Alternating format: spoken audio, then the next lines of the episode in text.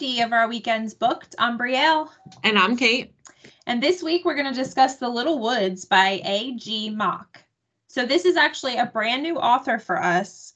So, Kate, why don't you give us a little background on Mr. Mock?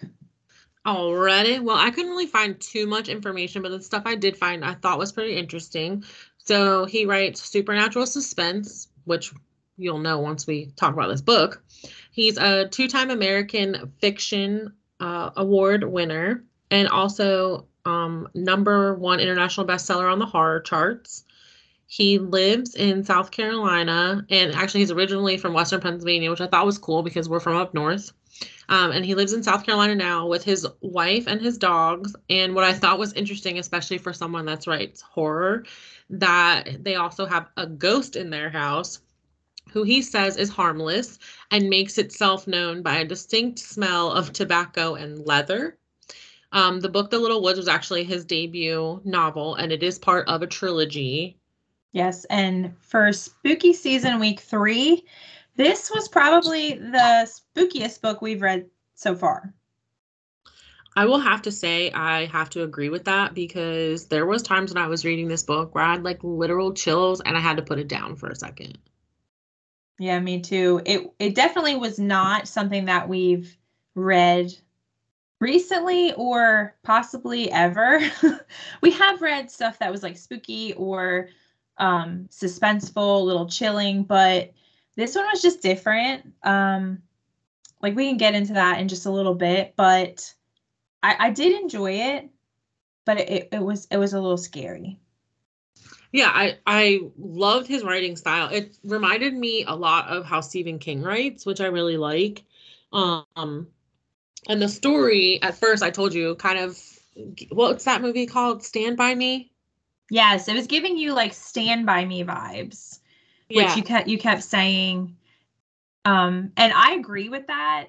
I kind of thought that it was more along the lines of like the lord of the flies I could see that too. And you know what's funny? There is one part in the book where one of the characters does say, Did we really kill him? I mean, this isn't Lord of the Flies. yes, yes. But like that's like one of the first things I thought was, okay, this is Lord of the Flies, but they're not they're not supposed to be, you know, killing each other and vying for like you know the top contender on the island. Um, they're just supposed to be like kids in rural Pennsylvania who are on summer break you know and that's that's not what was going on in the story at all. I will say this.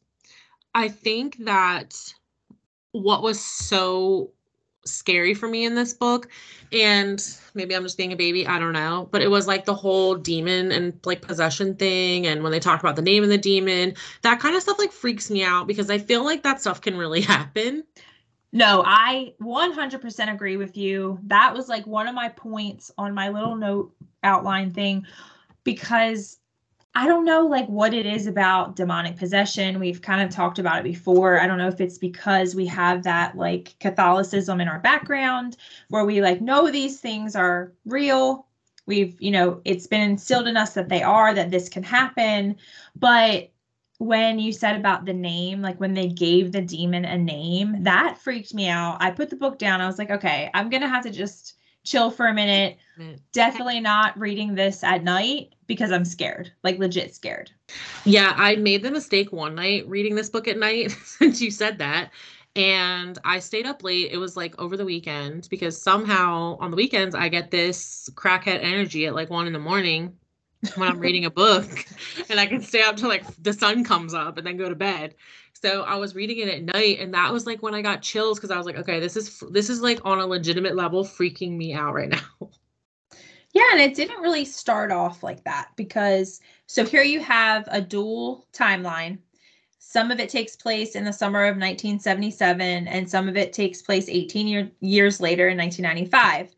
And when the book opens, you know, we're kind of introduced to like in my head, I'm thinking like the Sandlot kids, you know, yeah. summer, right? Summer break is here, and they're like trying to gather together for like a, a pickup baseball game, and they're um all headed into what they call the Little Woods, which is like a wooded area near their town, and they're gonna play what is it called? Like the war? Is that what they call it? Yeah, and red flag number one. Yes, red flag number one. So you get the the idea that they're all neighborhood friends. They all have known each other for years. This is something that they do every summer vacation, but just turns out that in 1977 it just There was You know- something in the woods. went left. Yeah. I mean, something something was waiting for them. at first, I'm not gonna lie. At first, I didn't put two and two together about what was really going on. And then when one of the characters, his name's Ian, he's one of the main characters. When he has that dream about his parents dying, I was like, something happened to these kids. They something ain't right. Yes, because he he has the dream in 1995. So it is flipping back and forth. So that like once your brain kind of like focused on what time periods you were in, that was easier to follow. But you literally go from like kids playing this game, the game goes left to Ian in is he in New York, I think Yes. and he has an incident in what is modern time. And when that happens, you're kind of like, okay, is this real or is this not real? I thought the same thing when I read that part. Yeah, because Like, that doesn't happen. No. I mean, okay, no, you say that, but No, that's If- just, I, I take it back. I take it back. it probably does. I mean, to set it up a little bit, he's in a bar, like on his lunch break with one of his coworkers. They had some like kind of bad news at work. Um, they're watching a baseball game on TV, and like, like a whole mess of just craziness unfolds in front of them and you're like, did that happen? Because after what I just read that happened in 1977, I'm not sure if I could take this at face value. it does take you a second to adjust to the different like time frames when they're talking about stuff because it a lot of times in 1977 it's like different characters perspectives because there's like seven boys that are all friends so like i know there was like a couple chapters where it was like um their friend craig and then it was like their friend stu and then it was their friend jimmy like so like it kind of gets a little bit confusing but the way that this whole story came together was I really actually enjoyed it. Like as scared as I was, it was a great book. Yes. And you, I think you had said earlier that he, AJ, A.G. Mock took some influence from Stephen King. And those types of situations, you could really tell that he was somebody who was inspired by King, right? Because if you've ever read one of his books, he writes like that too. It's kind of like, is this really happening or is this being imagined by the characters? Is this a flashback? Is this a premonition? It kind of like has your brain like just going like a clock at all times. For this to be his debut novel, I mean, obviously he's written other works besides this book because he's won awards. And uh, something I didn't mention when I was talking about his um, information at the beginning was that he has won awards not just in the US but also in the UK. So I mean, he's had quite the career, but for this to be like his first debut novel, it was excellent. I mean, the character development in this book was really good. Like each character, I felt like you got to know each character, even like each little boy that was killed by this demon, right? You got to know each one of their stories, like their families. Like you could tell their one friend, Big Dan, that like his dad didn't give a crap about him, like at all. Like he was missing for like 72 hours before he even called the cops. Yeah, and I think that was probably just how it was, you know, back in 1977. I don't I mean obviously, we know they didn't have cell phones, they didn't have social media and things like Yeah, that. So days. but it's 1977. His parents are more than likely probably hippies, I think his dad was like, wasn't his dad the one that was a, that drank a lot? a, a drunk, yeah. So, I mean, your kid is gone like and and Dan was one of the older ones, so he's like what either like graduation age or about to graduate, you know what I mean? So he's older, so his dad's probably not even thinking like, oh, he's gone for 3 days, he's just like slumming it in the woods or hanging out with his buddies. Like I don't think that they thought about those things back then. No, so he was like 12. no, he was not. Oh, yeah, he was. They No. was young. no, because he was like Brian. He was older like Brian. He was one of Brian's friends. Yeah, but Brian wasn't about to graduate. Yes, he was. He graduated like the, the next summer. You mean to tell me these dudes were about to graduate and they were in the woods playing war? Yeah, I mean, what else were they doing? You have to think like the, after graduation, most of them went to work in a factory. This is like, you know, Steel Steel Town, Pennsylvania. After graduation, that's it. Your life's over. Like you probably are gonna be married in six months and pushing out kids after that. Like they're like living their best life. I guess, but that's weird. No, it's not Oh, for you the time. You know what? Let me stop though, because you know the show New Girl. Yes. You know how they play that game, the drinking game, Great America or something like that. Yeah. I uh-huh. would play that. So I mean, you know what? Let me stop lying. I will go play in the woods right now, and I'm 37. So let me stop. Yeah. See? but I'm just saying, like, it just it just caught me off guard because honestly, like when I was reading back in 1977, I wasn't thinking that they were that old. I was thinking they were like, you know, between the ages of like 12 and 15. So like different perspectives, I guess, while we read, which is fine. I'm pretty sure like Brian, who was Ian's older brother, was like one of the older ones with like the two other there was like two brothers, Jimmy, Jimmy and and Jack. yeah, they were like older, and then Stu was like older, and Big Dan was older, and then you had like Ian and Craig and Matt, who were like the younger of the crew because remember they were like the little tag-alongs who they didn't really want around, but hey, these are the only kids you have to play with, so everybody's everybody's gonna play together. Well, and I think Matt was the youngest, right? Yes, poor Matt. Poor Matt. That was so that creeped me out. What what was so crazy to me was they're in this in when they're playing the war games and whatever dark we don't know at this point it's just something takes over them and they can like jump to the top of the trees and all this crazy stuff. And their one friend Stu goes like crazy. When he burns Matt alive the thing that was the craziest to me was the next day they all woke up and had no recollection of what happened Ian even calls Matt's house to see if he's home to come and play Yeah. and the dad just like hangs up. He's like, "Are you being serious?" Like, but at that point, he didn't know that he was actually dead. But like, they didn't remember anything that happened. It was so crazy. Yeah. And that that really got me because I kept thinking about that too. I was like, surely there's going to be like, you know, firefighters and police on the scene and right away like all of these kids are going to remember like what happened the night before. And like sure enough they they didn't. I mean, they're just like going on about their day and then, you know, they're told later like, "Oh, Matt killed himself." No, no, Matt did not kill himself. Matt was killed by his friends. And the way that he like is tormenting them, like the demon that actually it like appears as Matt throughout like the whole book. When they talk about the suit that he was buried in, like that he has it with like the little anchor buttons, I swear I had nightmares about that. I'm okay. I'm glad you brought that up. So, in 1995, when Ian is in that bar and like all that stuff goes down, is that the demon? Because I just wasn't sure. I just kind of wanted like another person's opinion. So, like, was that the same demon that was possessing Matt? So this is this is my theory. You ready for this? Yes. Spoiler alert. Scroll past if you don't want to hear. At the end of this book, the cliffhanger, right? Ian is still possessed by this demon at the end of this book. You know that, right? yes. Yes, I do. Okay. So my thought process is when all that stuff is happening in the bar, that Ian's the one that makes it happen and he doesn't even realize it. Okay.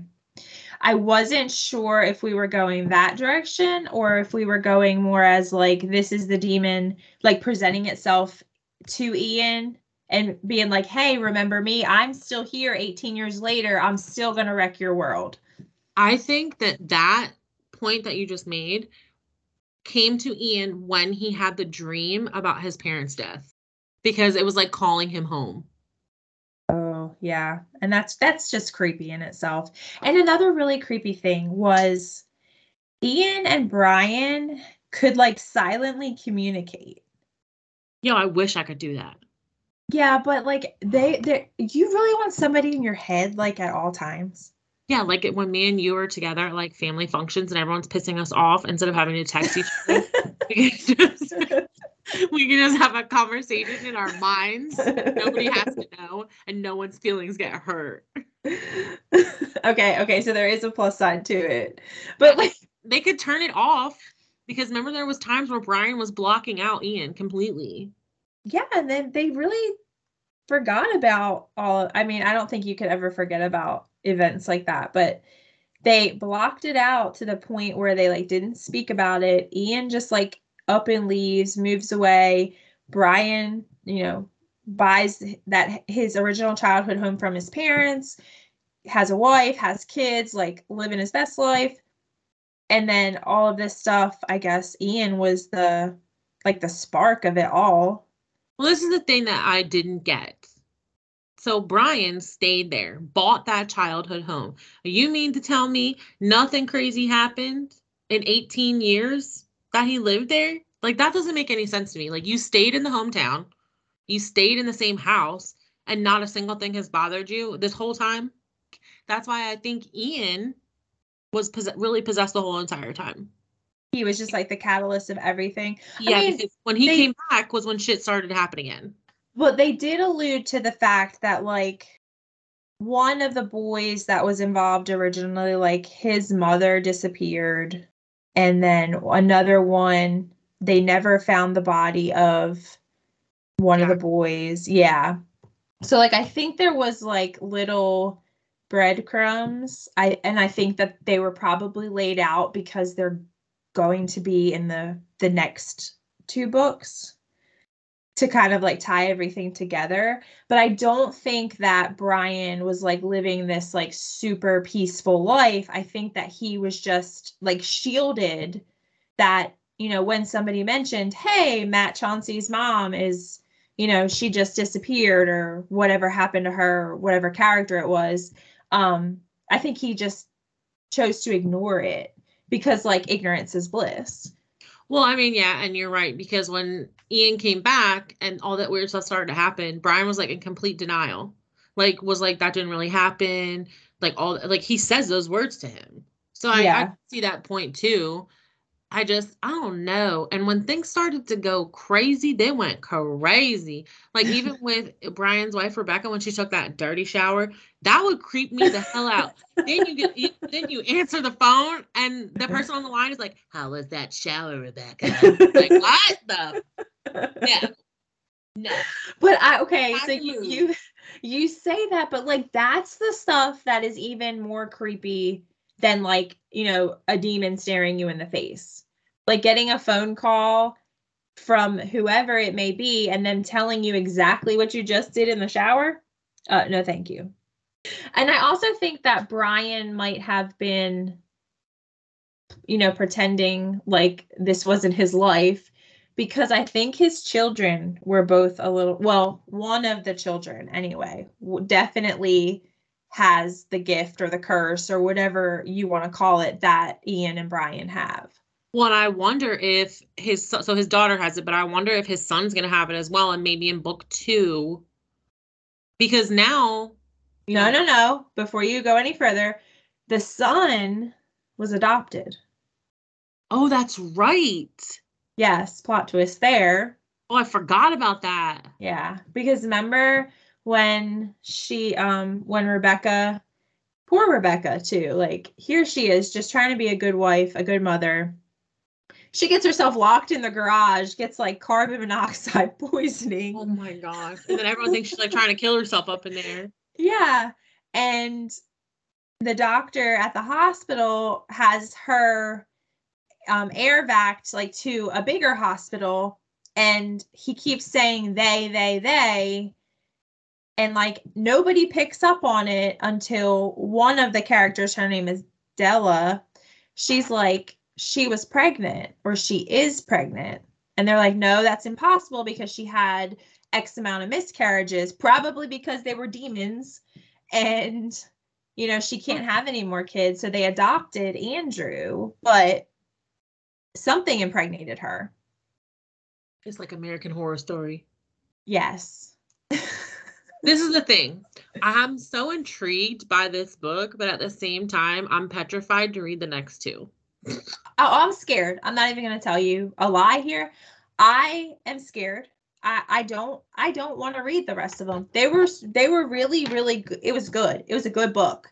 I remember when we first saw it on Instagram, like we just saw it like an advertisement, and of course you bought it right away because that's that's your mo. Hold on, don't be time out. time out. Don't be lying. You said I saw this book called The Little Woods. I want us to read it. So then I bought it. And then a year later, you still didn't buy it. I know, that's why I said that's your MO. Like if you if you like barely whisper that you like a book, Kate has already bought it.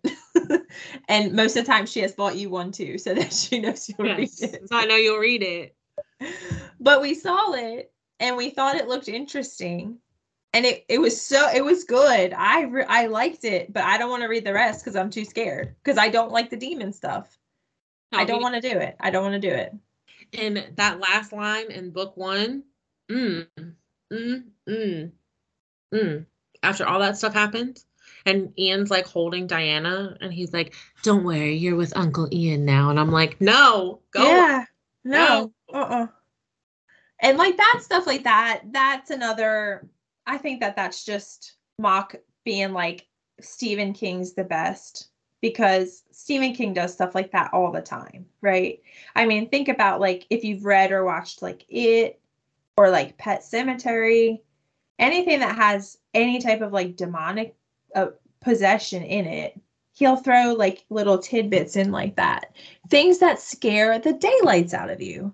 A hundred percent. I mean, and I know that we've compared, you know, his writing style to King a few times, which we're not saying he like ripped him off or anything. It's like a huge compliment. Like his yes, A.G. Mock's writing is like on that level for me of like some of the best horror stuff I've ever read.